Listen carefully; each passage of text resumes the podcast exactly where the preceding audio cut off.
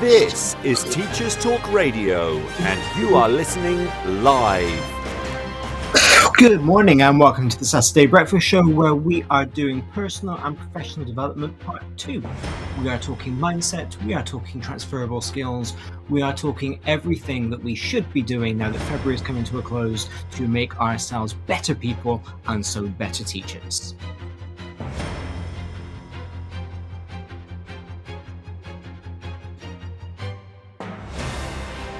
This is Teachers Talk Radio, and you are listening live.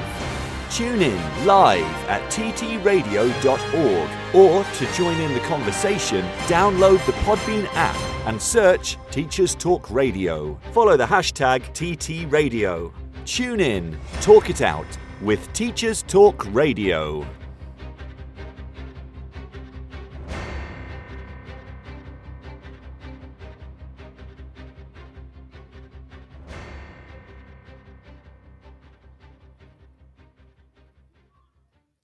Good morning from Gloucestershire on this Saturday, the 17th of February 2024. Um, before we get started today, I just want to say a big, big thank you to everybody who listened to, uh, listened back to, gave me feedback on last week's show about my process of interviewing. Um, I've had lots of really positive comments from lots of teachers um, who have been reflecting on their own interview process lately, thinking about what they've been doing in their interviews, what they've been doing well, what they've been doing poorly. And that's kind of what we're all about here um, on the Saturday Morning Breakfast Show. I'm not here to tell you what to do. I am not here to tell you how you should be practicing in, in any area of your life. I'm just here to share what I think, to share hopefully what other teachers think, and, and to kind of help you to to make up your own minds about certain things. You know i was trained as a social constructivist as a teacher. So back in the day you know i did a B.Ed um, my lecturers wrote all the books on social constructivism so that's what we were we were trained to do.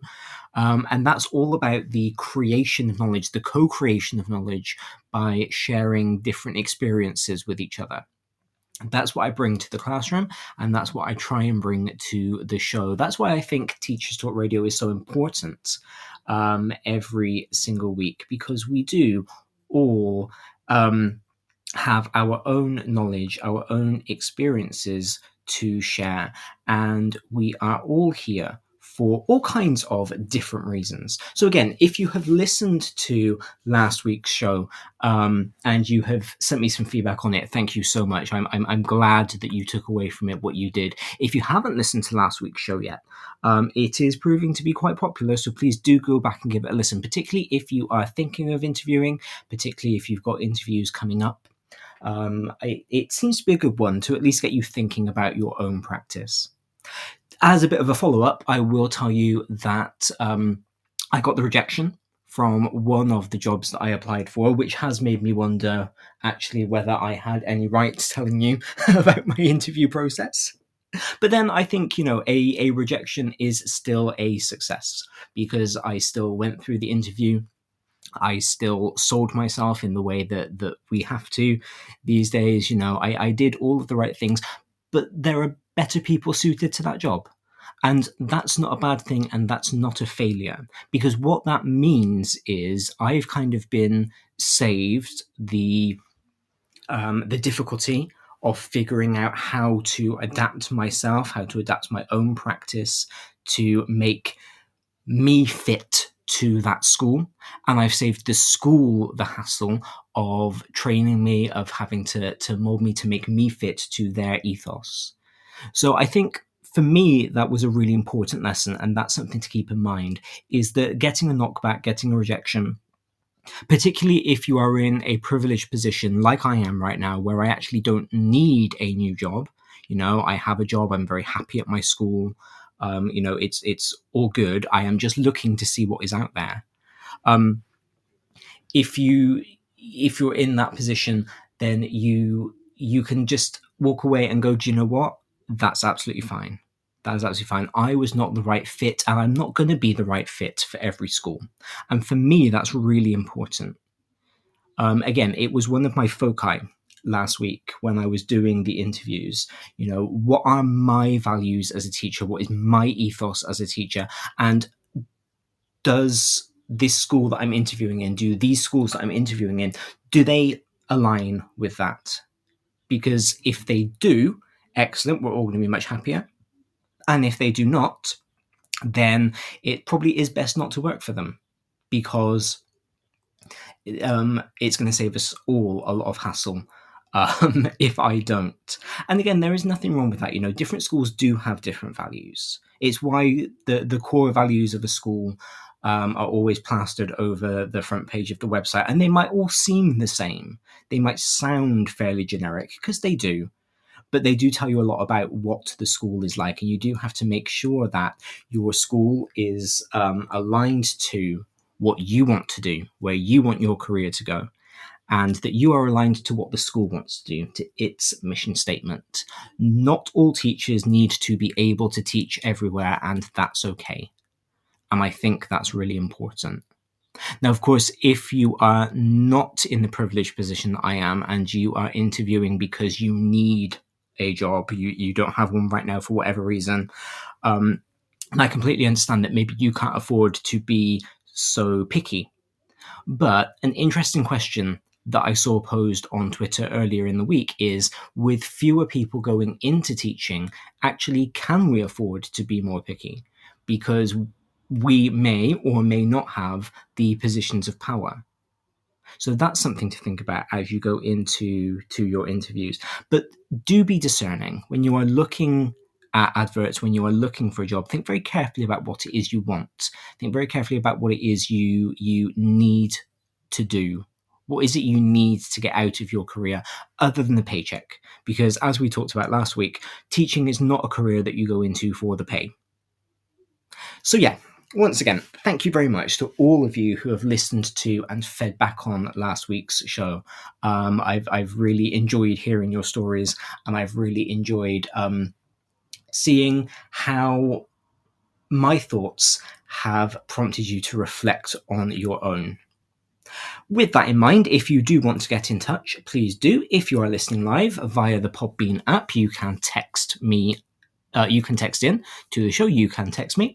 If you are listening live elsewhere or you are listening on playback, you can tweet me. I am at Mr. D Lester. That's M R D L E S T E R. That's all one word. Because as I always say, the things that I choose to talk about on the show are my perennial interests. Um, I didn't realize I had so many interests um, basically enough to do a new show every week or every couple of weeks, but apparently I do. So I will always want to engage with you. I will always want to chat to you about this stuff. Now, I've said that. And the irony is, this in fact is not a new topic. Um, this is a show that I have been kind of planning to do uh, since the beginning of January, because this is the second part to the personal and professional development show that we did right back at the beginning of the year. Um, I keep, I've got a little folder on my desktop that's called Teachers Talk Radio. Um, I know, very imaginative. But my desktop is a mess, so I need everything to be labeled very clearly so that I know where to find it. And in this folder, I keep all of my PowerPoints for the shows. Um, and I, I title them by the date of the show that they're going to be. I don't know why you need to know that. Just a little behind the scenes, you know. The, the Wicked trailer dropped during the Super Bowl um, on Sunday, so we're we're looking behind the curtain um, at the man who is pretending to be the wizard. Um, so I have all of my powerpoints. They are they are named by date of the show and topic of the show, and then if I don't get all the way through one, you know, if I've gone off on a tangent and and as friends of the show know, that is something we do here while we're having breakfast. We go off on tangents. We're all friends. We chat. Um, then the plan is always to just make a note of which slide I got up to, and then pick up again the next week. You know, do a part two. So when we did personal and professional development PPD right back at the beginning of the year, when we were thinking about um, New Year's resolutions and all of that sort of thing, I got about halfway through. And so I made a note, you know, pick this up next week, and I renamed and redated my PowerPoint. Um, but then I had an idea for a different show, and then I had an idea for a different show, And then I had an idea for a different show. And then I was interviewing, so I thought, oh, I'll talk about that on the show. And uh, we are now, I don't know how many weeks later, like four weeks, five weeks later. And I finally, finally put a halt on all of my ideas and said, no, we're going to do PPD part two. And I'm going to pretend that this was always the plan, okay? Because I'm going to justify why we're doing it now. It is the 17th of February. We are over halfway through February, even with a uh, 29 day month. We've got only one full week of the month left. And by now, most of us will have given up on our New Year's resolutions. If you haven't, congratulations. You know, well done. Keep going, keep at it. But I am going to wager that the vast majority of us who made them have kind of let them fall by the wayside by now. This week was also the beginning of Lent. So the 14th uh, was Ash Wednesday. And this is a time traditionally when, of course, Christians will begin to fast things. So, any of my listeners who are of the Christian faith. You may have given something up for Lent. But where I am in England, we are a culturally Christian country, and people tend to give something up for Lent even if they are not particularly religious. So lots of people, you know, religious or not, will have given something up this month or will have given something up this week. Um, and, and they will try fasting that, they will try having given that up through until Easter Sunday. So we're kind of thinking right now about giving things up, giving up resolutions, giving up chocolate or alcohol or whatever it might be. Um, and I thought, okay, this is probably then a good time for us to check in with each other and with ourselves about what we can pick up, what we can take up, what we can do in order to get better. You know, like I said right back in in part one, and if you haven't listened to part one of um, of PPD, then please do. Not right now. You know, you can you can listen to this show live without having heard that first part. It's fine, but maybe when we're done here, go back and give that one a listen, um, just to give yourself a little bit of context. But we're going to think about changes we can make, again, positive changes that we can make now that we are a decent portion into 2024, some good stuff that we can do for ourselves in order to make the year better. Um, because I don't know about you, but as I've said a couple of times on the show so far, 2024 has not got off to a great start. It's been fine. It's been okay, not been wonderful. But, you know, we've just had Lunar New Year, so it is always time for a fresh start, and that is what we are going to be thinking about today. This show is brought to you in partnership with John Catt Educational, publishing professional development books and resources to support great teaching and learning in schools around the world. Have you checked out their latest releases? Use the code JCTTR 2324 for 20% off your order. Don't miss out. Visit johncattbookshop.com to explore their full range of titles and advance your own professional development today. Happy reading. Introducing Eton X from Eton College, a diverse range of quality online courses enabling young people to aspire and excel. Designed for self study, these web based courses empower your students with essential leadership, communication, and academic skills for success at school and beyond. Our Study Skills course sharpens their learning abilities, while the AI Fundamentals course equips them with vital digital know how in a fast changing world. Other popular courses include verbal communication, critical thinking, writing skills, resilience, creative problem solving, and many more. Offer the Eton X curriculum in your school for free. Visit etonx.com to find out more. This is Teachers Talk Radio, and this is Teachers Talk Radio News.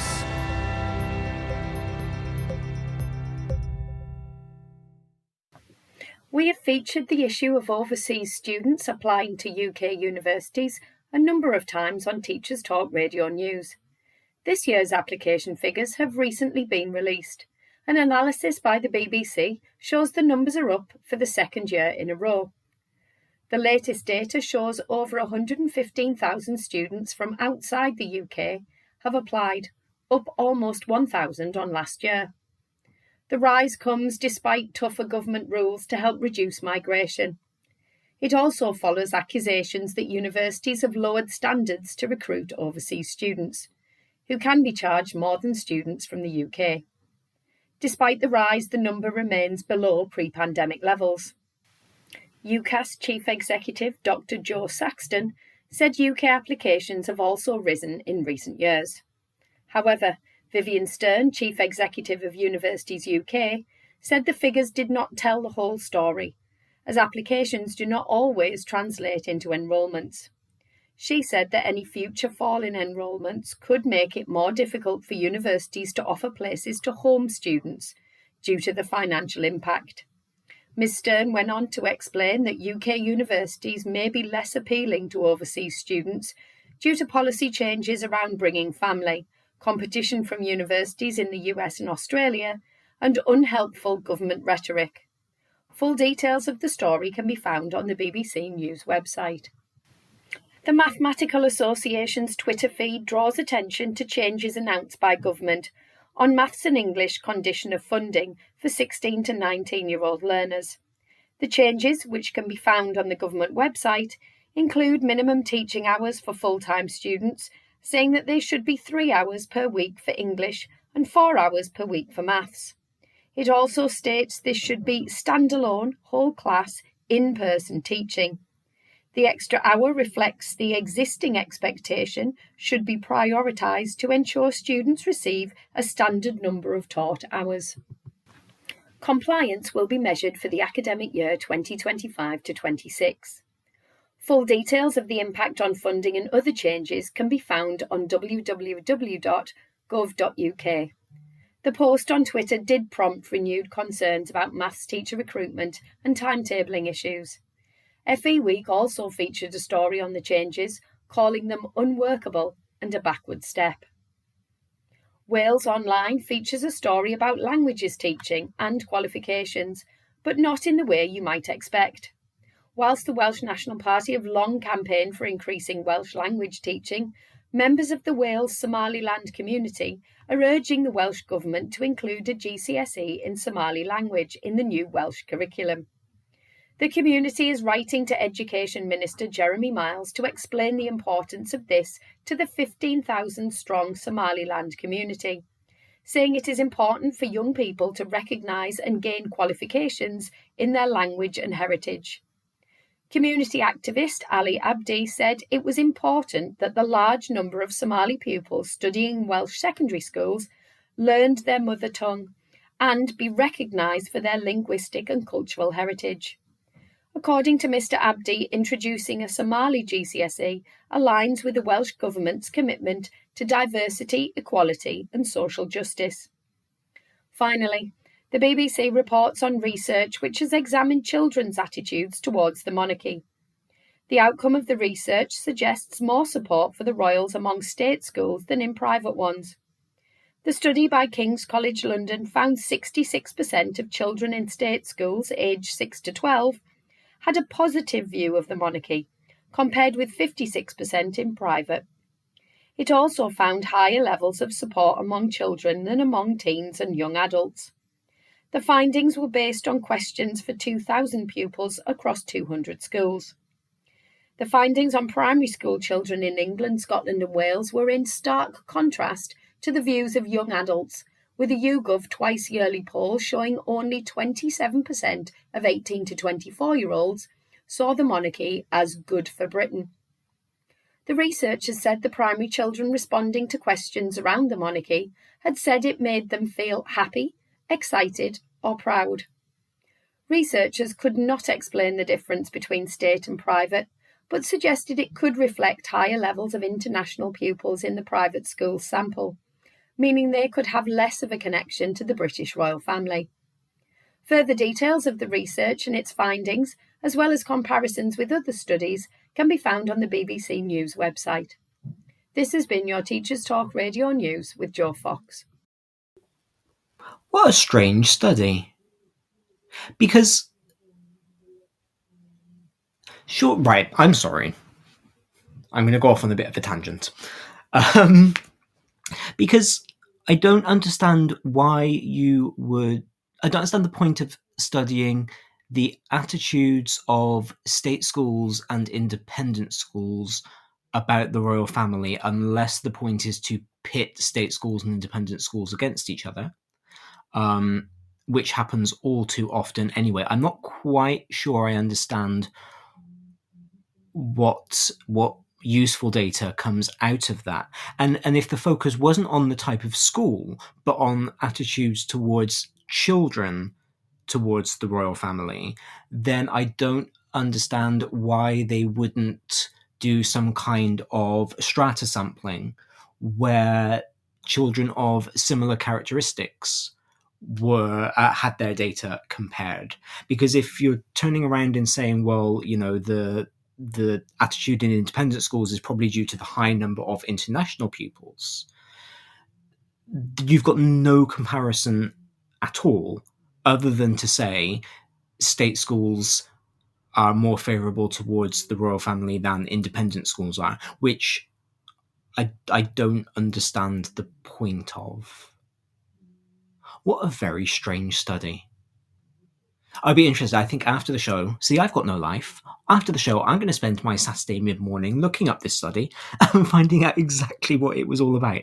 Um, I love, I love Joe's news. I love the news segment um, because it gets me to think about all sorts of things that I wouldn't have thought about otherwise. Of course, as an MFL teacher, I have an opinion on the proposed introduction of a Somali GCSE into the Welsh curriculum. I think that's brilliant. I think it's really good. I do think in languages we have a slight issue of learners versus native speakers and the types of qualifications that both get. Um, and I think that in schools in general, there is an issue of, you know, do we enter our um, our Chinese students, for example, for the GCSE in Chinese, um, because they can do that quite easily. Uh, the A level of, um, you know, I say this because I I used to teach the natives, uh, the Chinese natives at my school. Um, the A level is is much different. It's much harder. It requires a very different set of skills. You actually, let's be honest, you cannot get an A level in a foreign language just by being a native speaker of that language. Um, well, I say that you can get a C and you can get a B just by being a native speaker, but if you want the A, if you want the A star, you actually have to do some studying. Um, you have to learn a film, you have to learn a book, you have to learn how to translate uh, between English and your native language, and then your native language and English. You've got to make sure that your English skills are up to scratch. The, the A level is is difficult. Um, and so, you know, it, whenever we introduce a new language qualification, um, particularly a traditional qualification, a GCSE or an A level, um, you have to say, okay, well, what about the native speakers? But if we have these heritage speakers, and perhaps if the Somali GCSE is aimed at heritage speakers, um, or is aimed at native speakers, you know, in the same way that we have GCSE first language Chinese, GCSE first language Arabic, uh, then I think that can only be a good thing. I am all in favor of broadening curricula. I've always thought, you know, back when I was a naive teacher and and I forgot that money existed in the world of teaching, I thought that if a child wants to learn something, they should be able to. You know, if in my school a child wants to do GCSE biblical Hebrew, they should be able to because I can teach it. Of course, we know that that's not the reality of schools because funding is a thing.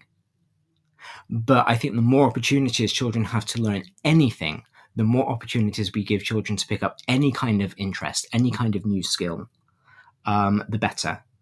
So, yeah, I am all for introducing heritage language GCSEs in the same way that you can get a GCSE in Polish.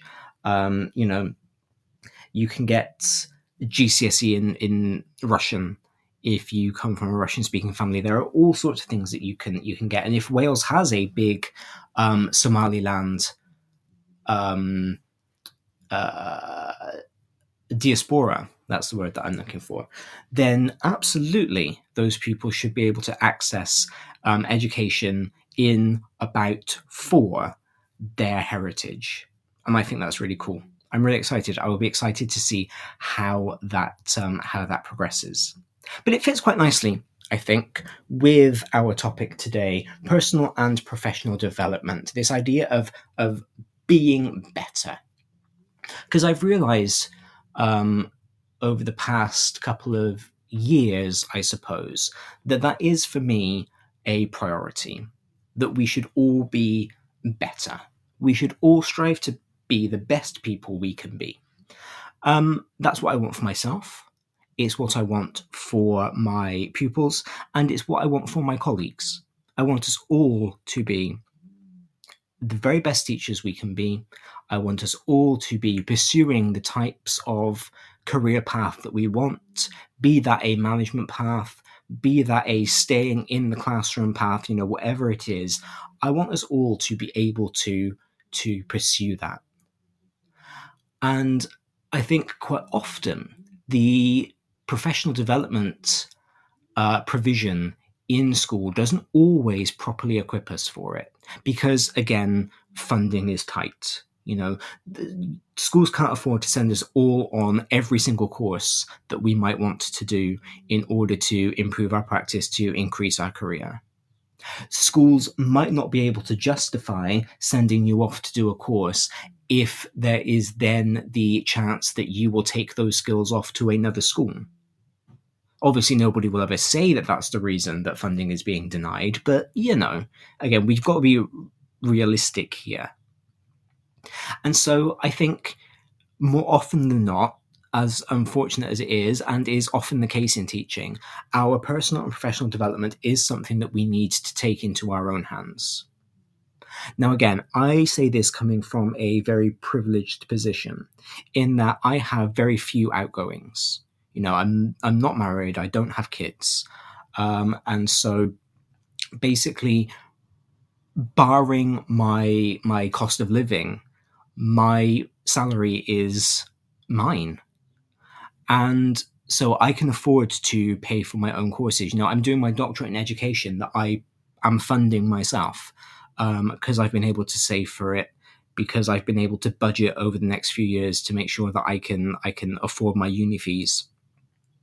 So, you know, recognizing that I come from that position of privilege, but I also recognize that there is a whole host of stuff out there for free that we can do or that don't um, that, that don't cost as much as a doctorate does. You know, we are very, very happy here to be sponsored by um, John Catt Publishing, and their books are very good value for money. And if you check out the Teachers Talk Radio Twitter, you will find that we have codes that can help you get savings, I believe, um, off of what is already a, a good value price. So, you know, there are all sorts of things that we can do ourselves in order to be better in order to improve. This, of course, is not to say that we are all rubbish. this is not to say that we are all awful at our jobs. And so, you know, we have to get better because we are all letting our kids down. Um, because I do not believe for one moment that anybody walks into a classroom and goes, I am going to do the very worst job that I can do today. Um, this is just about us going, okay, I'm going to recenter myself in my own career.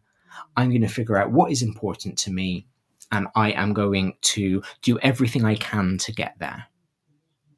So, again, this is part two of this show. Part one was back at the beginning of January. If you haven't listened to that yet, please do go back and listen to that. We talk about um, all kinds of things to do with personal and professional development. But today we're going to kind of pick up just where that show left off. And show of hands, who remembers when mindset was the buzzword in education? It was not that long ago. It wasn't that long ago, although interestingly, it was already being debunked as a theory when it came into the educational zeitgeist, at least here in England. Um, and I always find that hilarious that whenever we seem to latch onto a buzzword, whenever we latch onto a new theory, we always do seem to be a tiny bit late to the game. So I remember sitting in an inset um, with a man who was telling us all about mindset. He was telling us all about how great it was. Um, and I looked him up. And it turned out that he had already written two articles about why the mindset theory was flawed.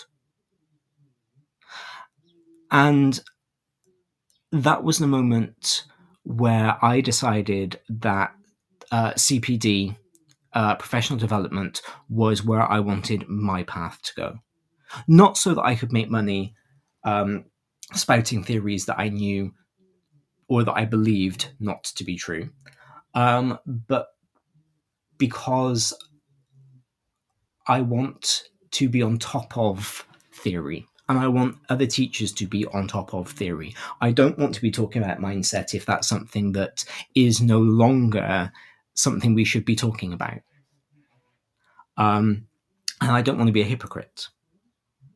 So that was kind of the moment that my my career path was decided. But we're going to talk about mindset for a moment here because even though when we brought it in um, as a pedagogical theory, we did massively oversimplify it, as was brilliantly demonstrated by um, my school's chaplain in an assembly not long after we had this man come in, where he was delivering an assembly on mindset, and he had one of the pupils come to the front of the the hall, um, and he asked whether the pupil had a growth mindset or a fixed mindset. And the pupil responded, Oh, I've got a growth mindset. You know, he gave the right answer.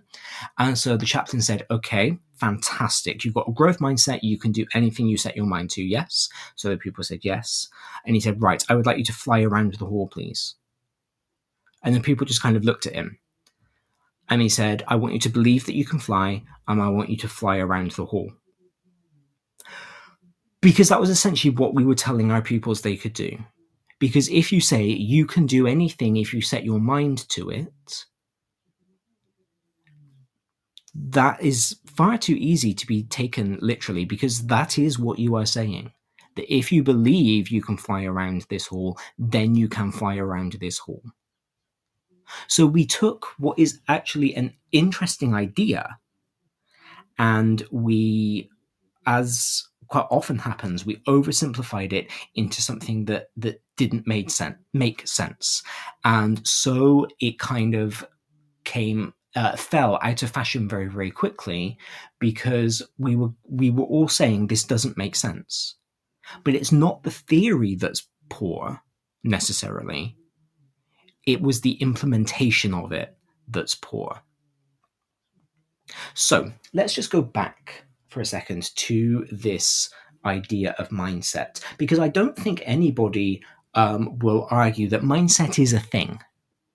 So, Carol Dweck, who was the psychologist who um, we have all heard of, we've probably all read the books, um, she was the one who was really espousing this theory.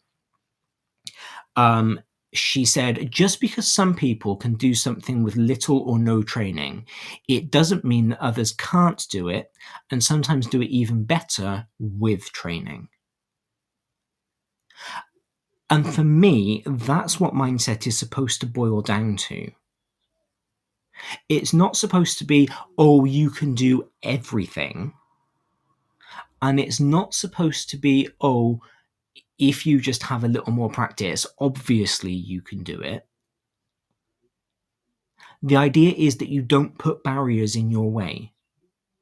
You don't self reject. It was a bit like I said on the show last week about um, about the interview process. If you don't apply for a job, you're not going to get an interview for it. And if you don't get the interview for it, there is no way that you can have it. And so by not applying for jobs that you don't think you are qualified for, that you don't think you are at the right stage of your career for, you are self rejecting. And for me, that's the point of mindset. I will never be an astronaut. I am in rubbish shape. I would never pass the um, the the the medical checks uh, you know that's just not something that is is or ever will be on the cards for me Could I exercise in order to get in shape? Yes. Will I? No. No, I will not.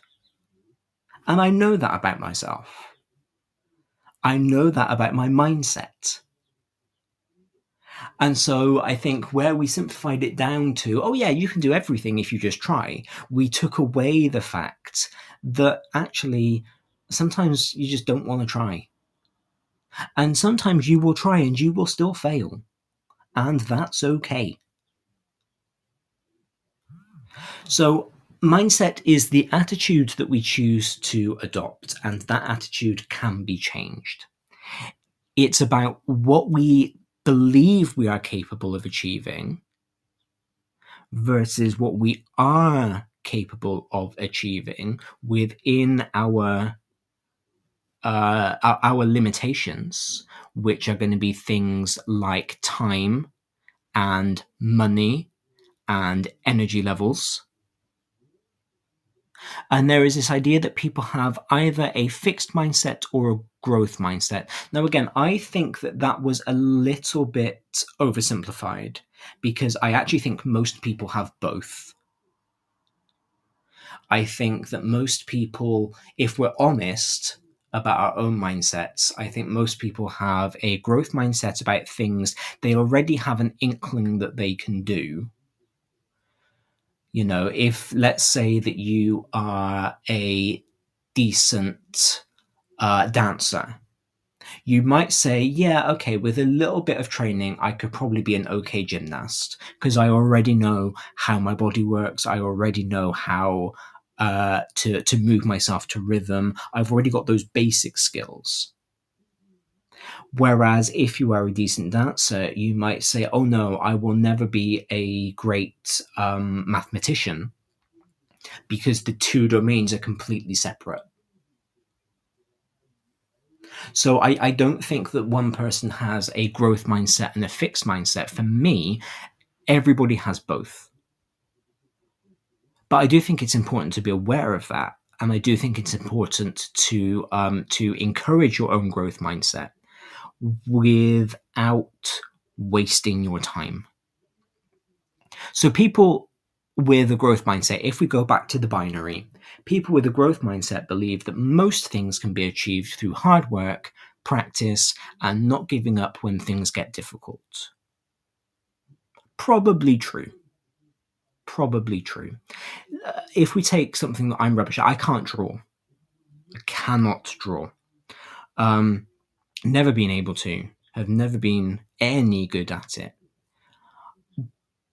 Do I think that if I sat down with blank sketchbooks, a whole bunch of those, you know, how to draw books, enough sharpened pencils, and hours on end to practice, I could get better?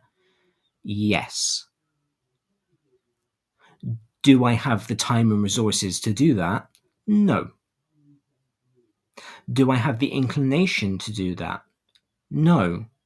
And the reason for that is I don't need to be able to draw. I would like to be able to draw, and the only reason I would like to be able to draw is that I would like I would love to um, publish a graphic novel. Um, it's no secret to those of you who listen regularly to the show, I like to write. You know, I've published textbooks and and um, resources and all sorts of things. Um, I've even got some novels out there under a pen name. Um, and I would love, I would love to do a comic, but it's not important enough to me to sit down and learn how to draw, or at least what will come of it isn't important enough to me because I'm fairly certain, having studied the comic book industry, having you know knowing how difficult it is to get a comic book published, I know that it would just sit in a sketchbook. It wouldn't ever go anywhere. And so this is one of those times where I'm just like, I've got this dream, I've got this thing that I would like to do, but actually just the doing of it isn't worth the investment of time. And I don't think that's a fixed mindset because I, I don't think I am saying that I couldn't do it. I'm, I am saying, I'm aware that I'm saying that I couldn't sell the comic. And maybe that is a fixed mindset. I prefer to think of it as being realistic. Um, but I'm saying that it's something that for me is not worth my time. Whereas for other people, it might be. The idea is that people who have a growth mindset are able to achieve more because they have resilience. So actually, it's not the mindset itself that is useful, it's the resilience that comes with it. It's the trying and failing that is the important part. And I think that's something that we can agree on. But that's something, again, that we didn't talk about with our kids. We told our kids that if you think you can do something, if you believe hard enough, you will be able to do it. We didn't actually take them through the process of you're going to fail, and that's a good thing. And of course, this is endemic in um, in the UK school system. We don't like our kids to fail a lot of that is because, let's be honest, if our kids fail, we feel like failures as the teacher because the teacher should help you to succeed. Now, I feel a bit uncomfortable saying that because I am all about setting kids up for success. This has become my new thing over the past couple of years. I used to believe, as I was trained, that if a child got 100% on a test, then the test wasn't hard enough.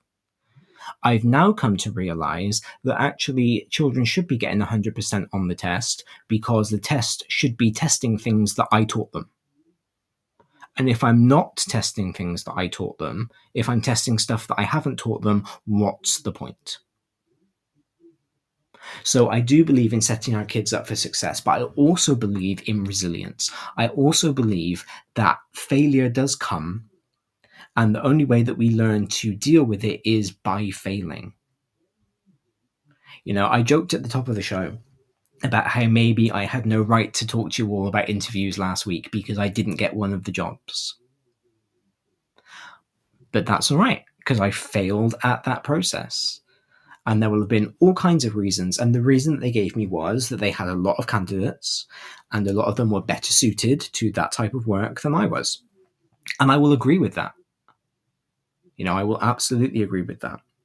So it's not a bad thing because what you do is you keep going.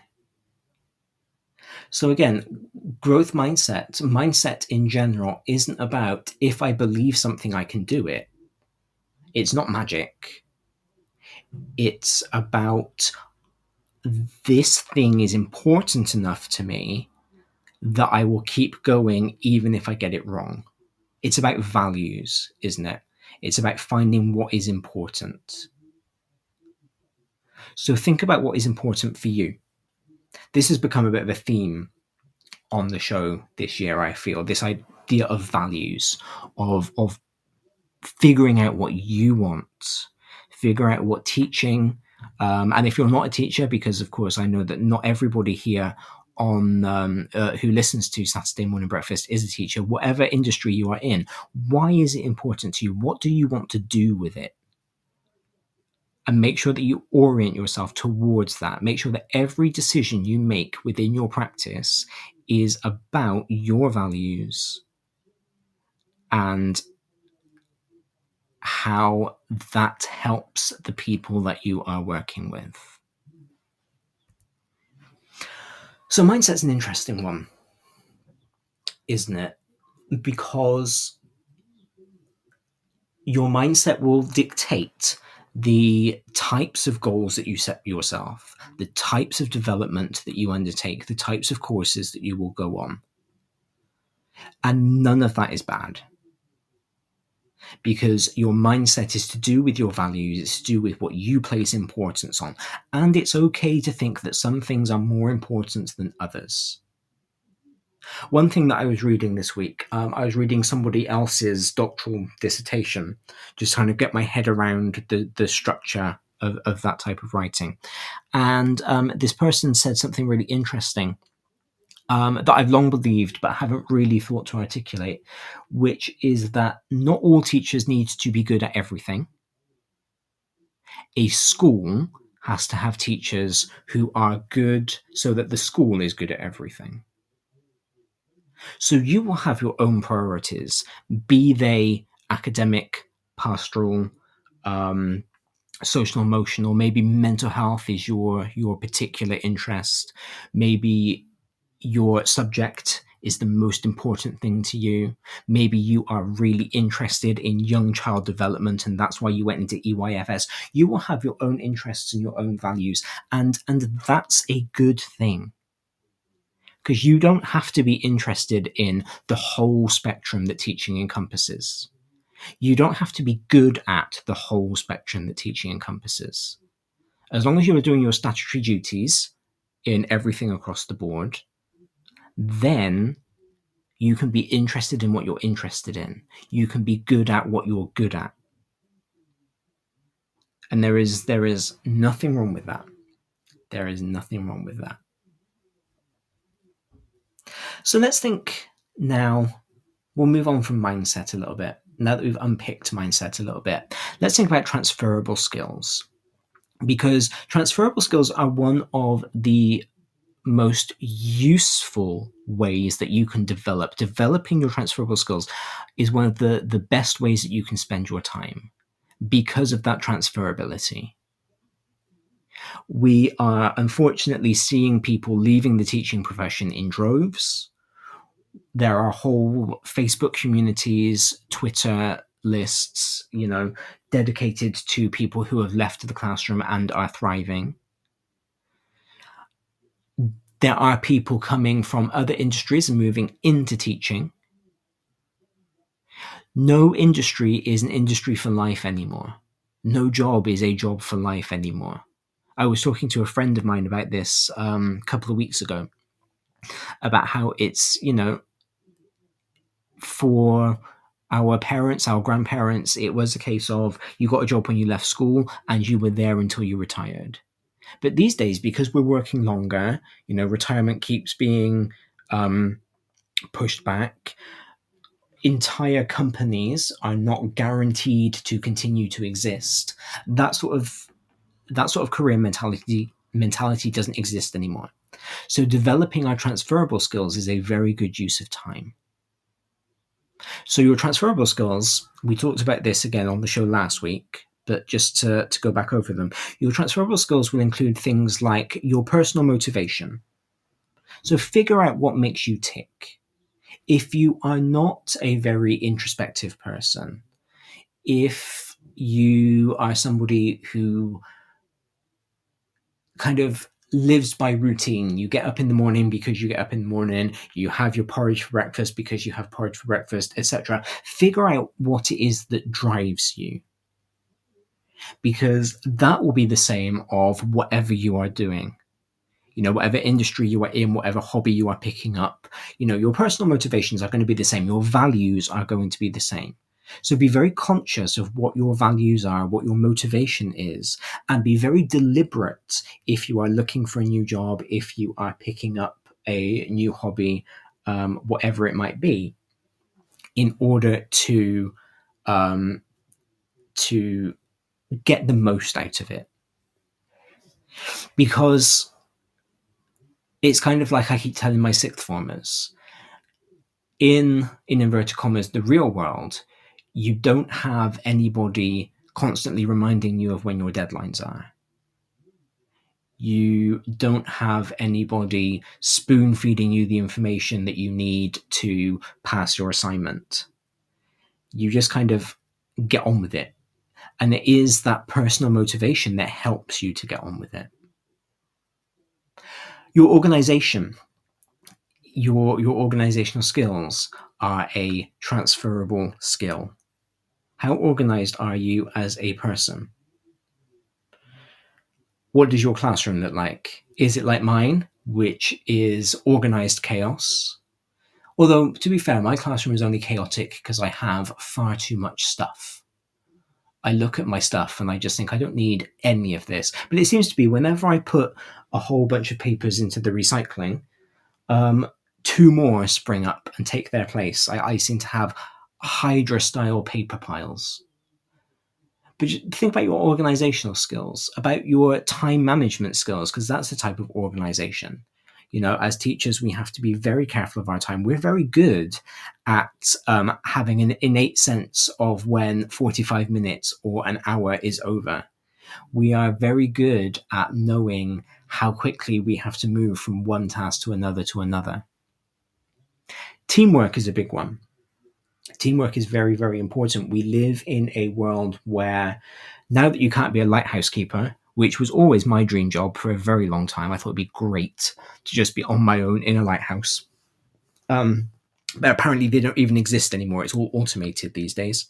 So now that that's not a job, everything that we do requires even uh, even if not being actively part of a team, working with, engaging with other people. So think about your teamwork skills. Think about whether that is something you are good at, whether that is something you need to work on, because again, that is transferable, and your leadership skills. Now, I find leadership really interesting because we seem to encourage everybody to go into leadership. One of the things that I've noticed is as a core value in most schools, um, you know, when I was looking uh, for things to apply to last week, was this idea of training their pupils to be leaders. And I often think we do that, but we don't ever tell people how to be followers. We are very, very busy making sure that everybody can lead, but if everybody leads, then nobody follows. So do think about your leadership skills because they are very important and you know everybody is supposed to be a leader. And in fact this was something that was said in a lecture that I attended last year is that everybody in fact is a leader even if you don't have that in your title. You know, you are a role model, you do suggest things in meetings whatever it might be. But also think about your abilities as a follower are you open to other people's ideas? Are you open to helping other people to achieve their goals, their ambitions? What do you need in return if you do, in fact, need something in return for that? Because leadership skills are all very well and good and are, again, transferable, but actually, follower skills are more transferable and probably more useful in a world where everybody is being trained to be a leader.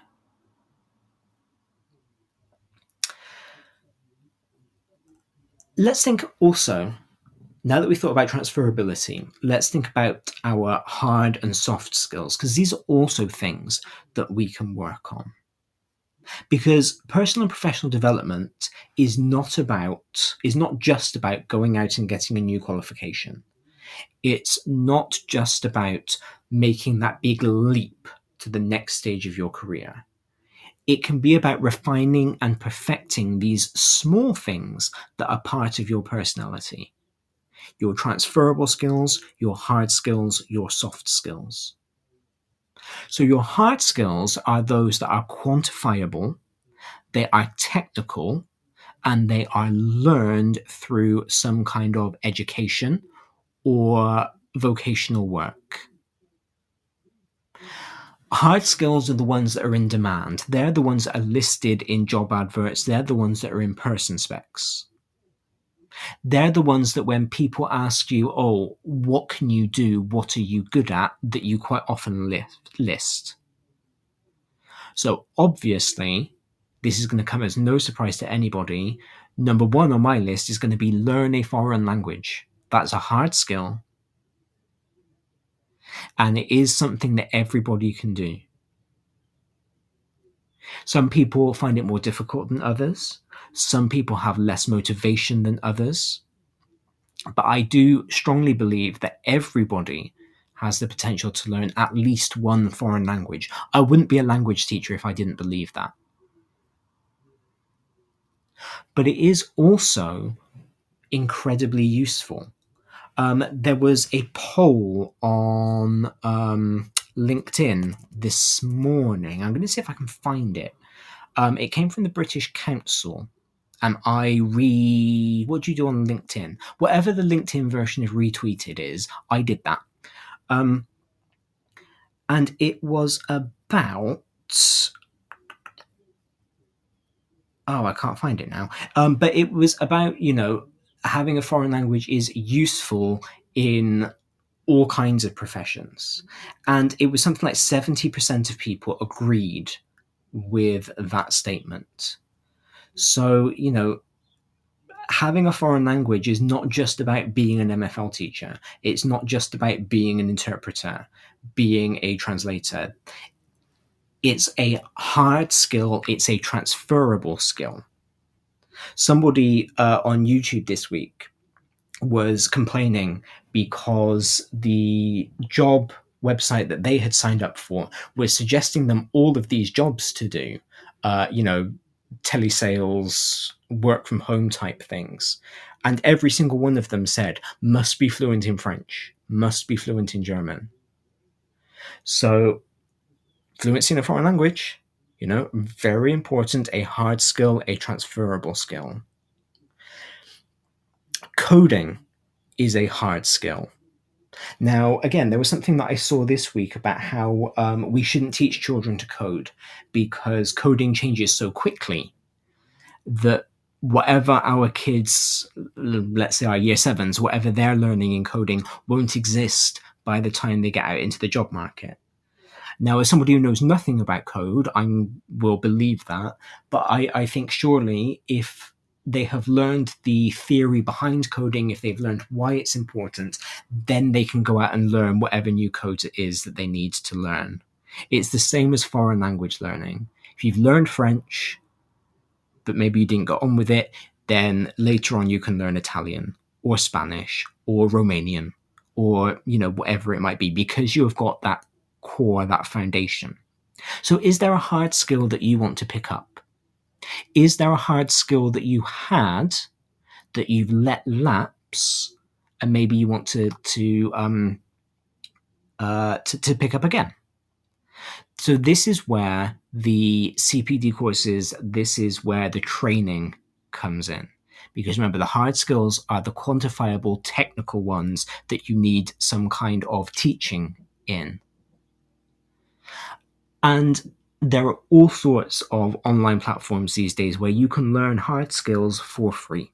If you don't want to to pay for a course, if you don't want to pay for a textbook, you know, you can go to all sorts of places to pick these hard skills up for free. All it requires is the time investment. Then there are the soft skills. The soft skills are the employability skills. They are the attitudes that enable you to get along with other people, to facilitate decision making, to solve problems, to um, encourage respect, and to become an ambassador for an organization. Now, that last one is quite controversial at the moment. I saw something earlier in the week where a poll was sent out. This wasn't in education, um, it was in manufacturing. A poll was sent out to workers that said, How comfortable would you be posting about our products on your own social media? And I think many industries and many jobs these days begin to blur the lines between personal and professional, between what is work and what is home. So I think ambassadorship is an interesting one. Now, in teaching standards, of course, we have part two, which is all about our public comportment because we are ambassadors for the profession, even if not for our individual school. Um, but I think the idea of ambassadorship is a little bit contentious. So we'll ignore that for now and we will just focus on getting along with people, decision making, problem solving, um, respectful attitudes. Those are the soft skills. So if you have good interpersonal and communication skills, you can participate effectively as a team.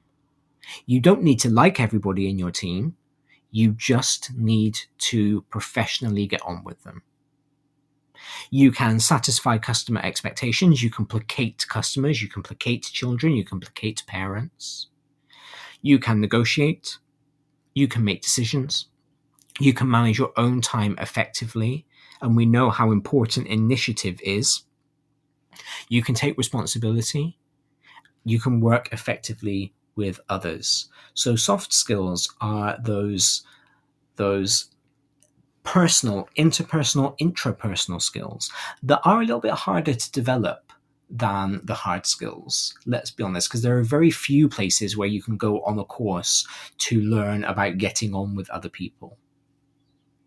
But this is quite often where the internal reflection and the self help books ironically can come into play because you can think about what you find difficult. Do you find it difficult to empathize with other people? Do you find it difficult to bite your tongue when somebody says something you don't agree with? And then you can go and find the books, find the resources, find the psychology articles, whatever it might be, that helps to explain those things and and to work on them. Soft skills are interesting though because quite often people will use the negative version of the soft skill and sell it as a positive. You know, I was joking with my mum earlier in the week that nobody talks about how they tell it like it is anymore. That seems to be the seemed to be everywhere a few years ago, uh, particularly on like daytime TV where people were just like, yep, I, I'm a strong person, I tell it like it is. What they actually meant is that they were rude.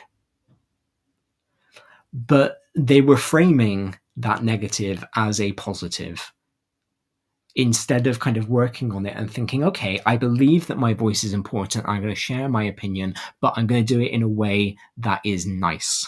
I'm going to do it in a way that is constructive. I'm going to do it in a way that is positive and again, I think judging your own soft skills is harder than judging your own hard skills. Because I think, again, we all generally think that we are decent people. We all generally think that we get on well with others. Um, Tim has texted in, Good morning to you. He has pointed out that he hates that expression and also keeping it real.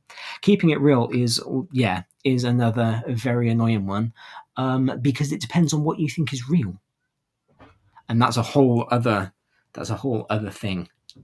Um, but yeah, I think I think getting a handle on your own soft skills can be quite difficult. So that might be something where you have conversations with with other people um, to kind of figure out what you can work on. Knowing and being able to verbalize your own strengths and weaknesses is another good skill for us all to have, and it's a good way to figure out what your personal and professional development is going to look like.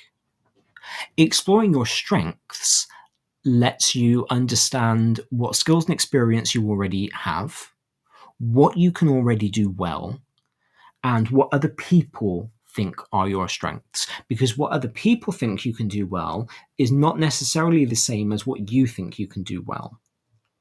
And actually, if you talk to other people about where your strengths lie, it can give you things to talk about again in in a job interview in in anywhere that you're trying to sell yourself that you might not have thought about before because they might just be things that come naturally to you that that you assume everybody can do but are in fact unique to you. And it can be really weird to sit down with somebody and say, right, please tell me what you think I'm good at. But I think if you are up, for example, for performance management review, quite often the um, the the focus is on what you can do to improve. But there would be absolutely nothing wrong with you turning to a line manager, your observer, whoever it was, and saying, "Okay, please tell me what you think I was good at." to help you to, to, to cement that and also to not waste your time developing it. It's like we say to our um, year 11s, our year 13s don't spend too much time revising the stuff that you already know. You're going to do that because it's going to make you feel better about yourself, but it's not going to help you to improve. So if you know what your strengths are, then you know that you have to put some time into maintaining those things, but not necessarily into improving them. Exploring your weaknesses tells you what areas you have to develop, whether you have some kind of lack of experience that might be needed for a long term career, in which case you can go and have that experience. What things you do that should be avoided. And of course, whether or not you agree. Because just because somebody else thinks that you should improve something doesn't necessarily mean that you have to.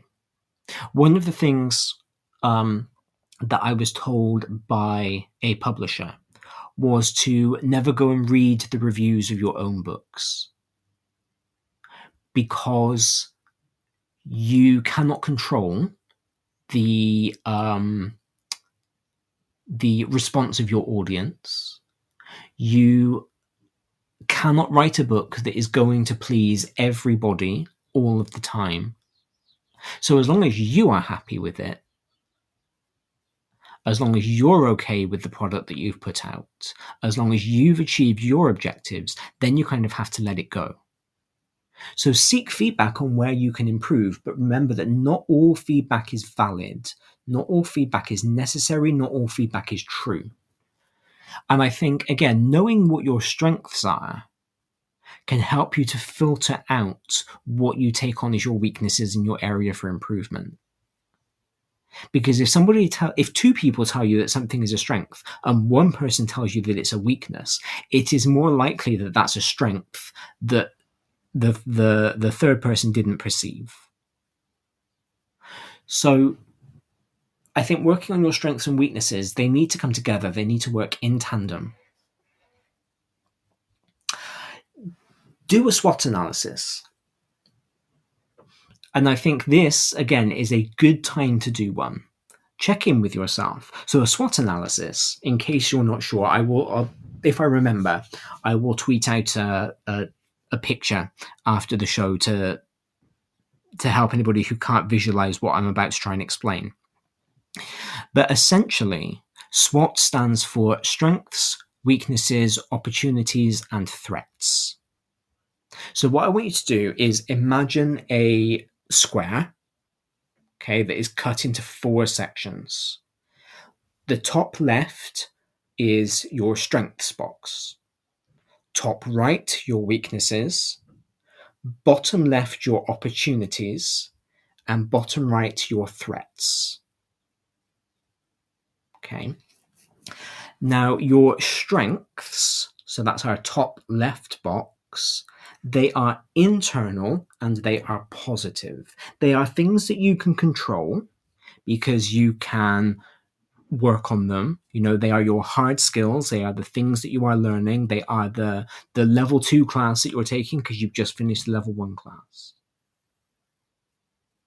your weaknesses are internal because they are something you can control but they are negative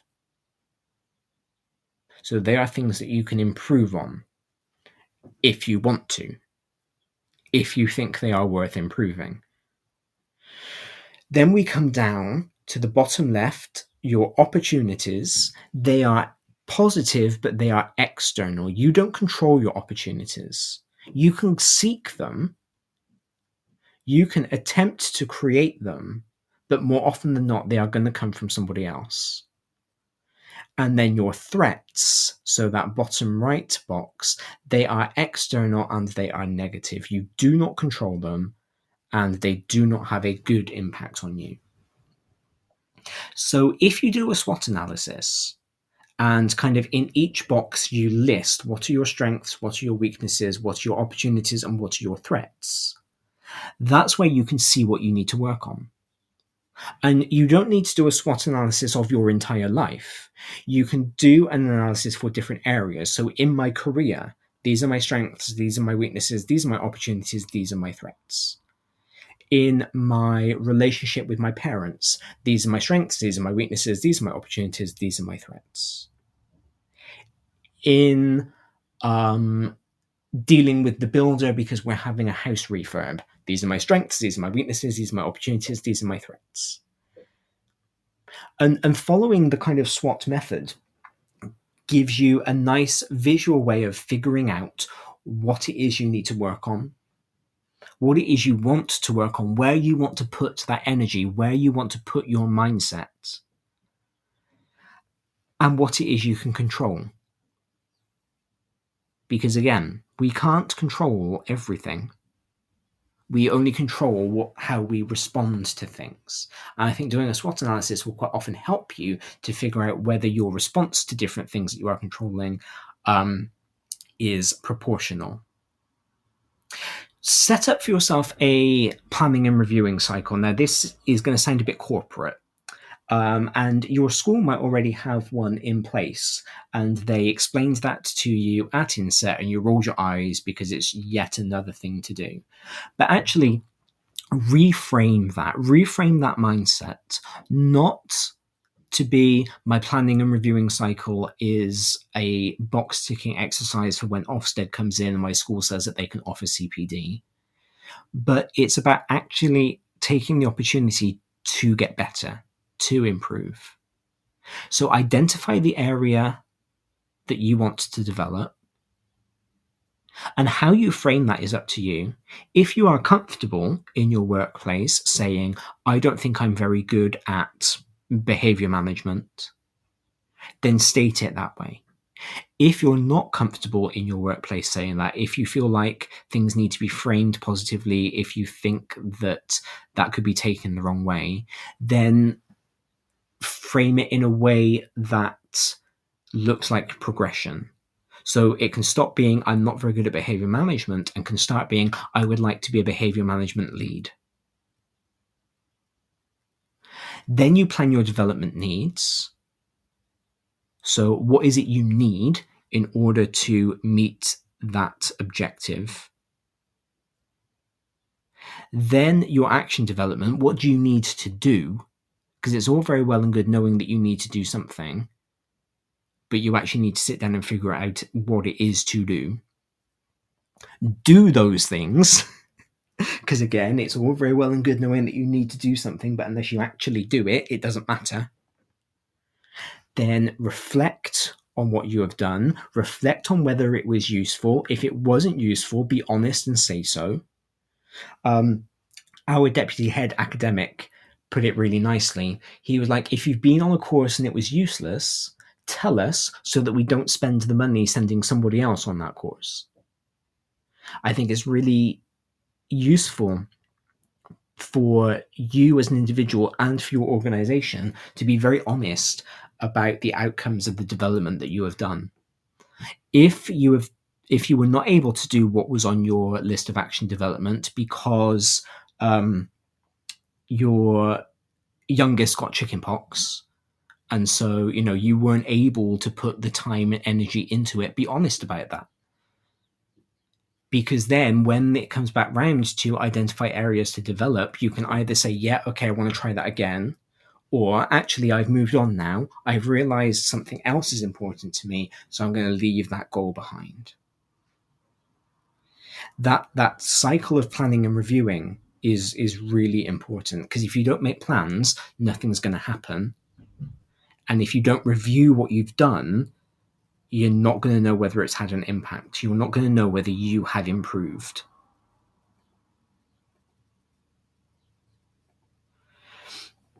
They the, the planning and reviewing cycle provides the opportunity for self-reflection. It makes sure that your goals are put into place. It can encourage other people to support you so, for example, your manager, your line manager should be there as a point of support. And it can make sure that you keep up to date with uh, industry standards, with new opportun- excuse me, with new opportunities.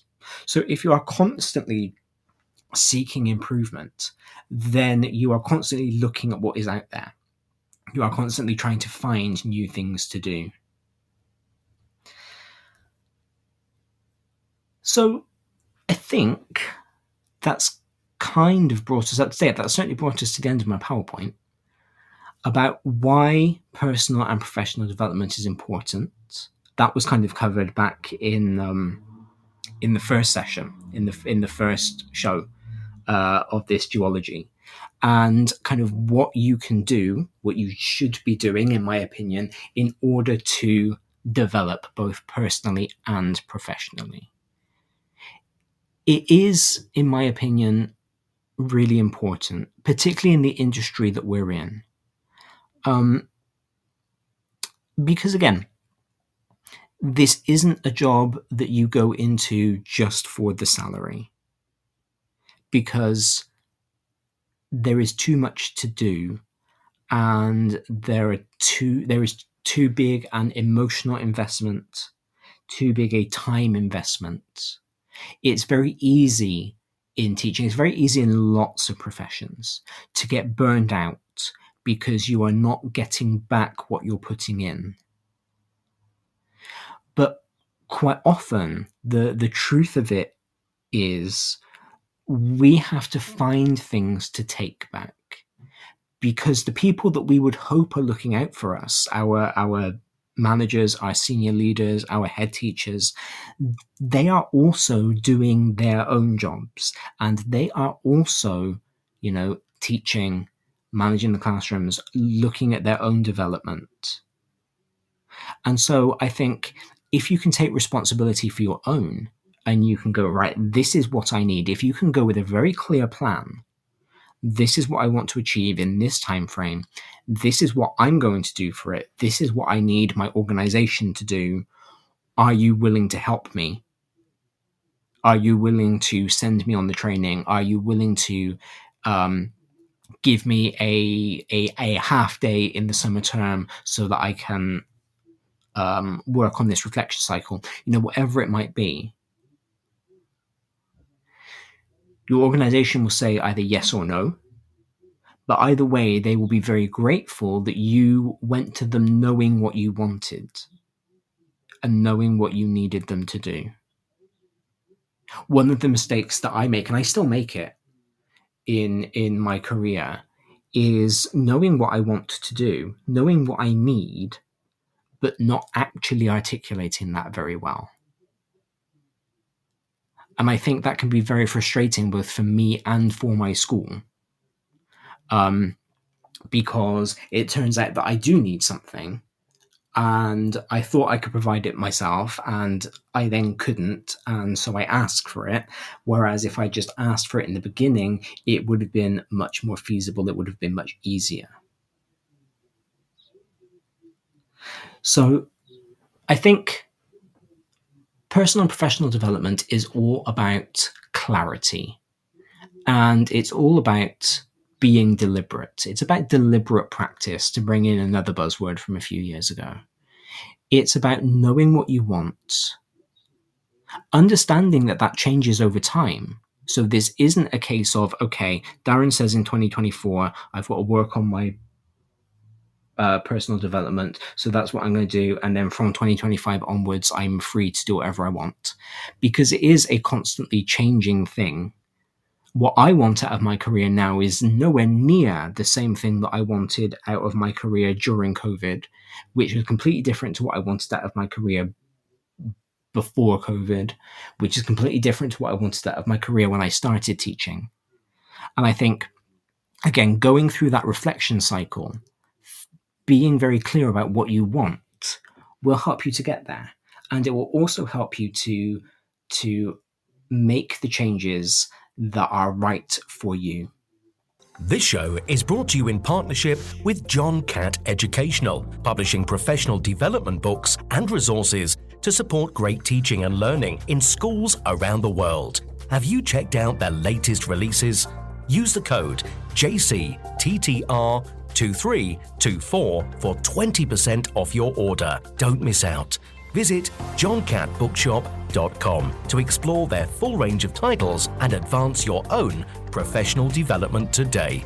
Happy reading.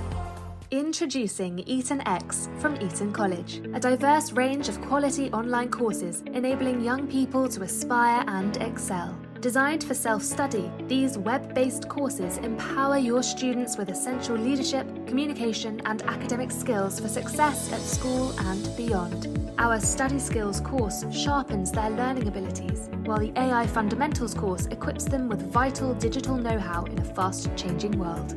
Other popular courses include verbal communication, critical thinking, writing skills, resilience, creative problem solving, and many more. Offer the EtonX curriculum in your school for free. Visit etonx.com to find out more. One last thing before we go today, um, and that is if you do take the reading route for your personal development, if you choose not to go on a course, not to take um, an online course, but instead to go in and you know buy the textbooks, read the the academic articles, read the research. Don't just read them, but write about them. Don't just sit there with a textbook about middle leadership, read it, close it, and then be like, right, okay, I'm ready to be a middle leader now.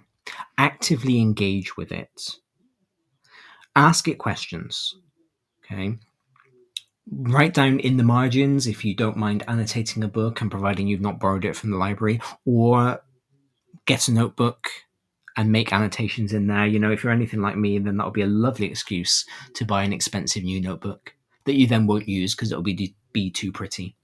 Um, Post-it notes. Did you know that you can get transparent sticky notes? Learning that was like it changed my life. Because you can take some transparent sticky notes, you can put them on the pages, and you can underline, highlight, annotate the sticky note, and it looks like you've annotated the book. Okay? Ask questions.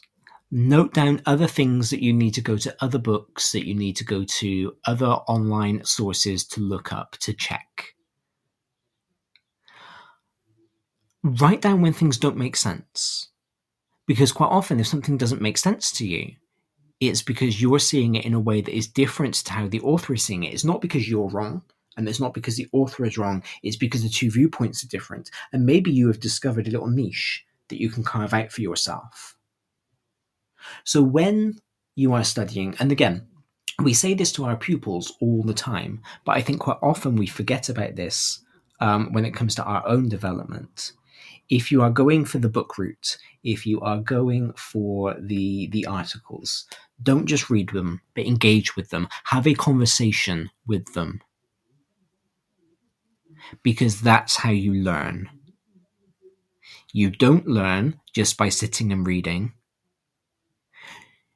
If you did, then we wouldn't do all of those courses about engagement and gamification and all of that sort of thing. And if it applies to our pupils, it applies to us. So think about the connections that you are making between whatever it is that you are studying and actively engage with it, because that's how you're going to learn. That is it from Saturday morning breakfast this week. Um, I hope that you have been able to take something out of the show. I know that, as always, I have.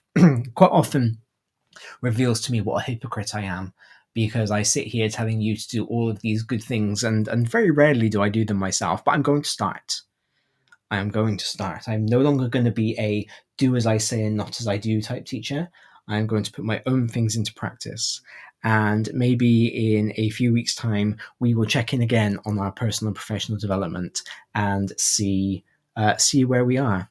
If you are just starting half term, um, congratulations. I hope you have a good week. If, like me, you have come to the end of your half term, don't worry. It's not very long until the Easter holidays now. Have yourselves a great rest of the weekend, and I will see you bright and early, 9 a.m. next Saturday morning. Thank you very much and goodbye. You've been listening to Teachers Talk Radio. Tune in live and listen back at ttradio.org. We look forward to hearing from you next time on Teachers Talk Radio.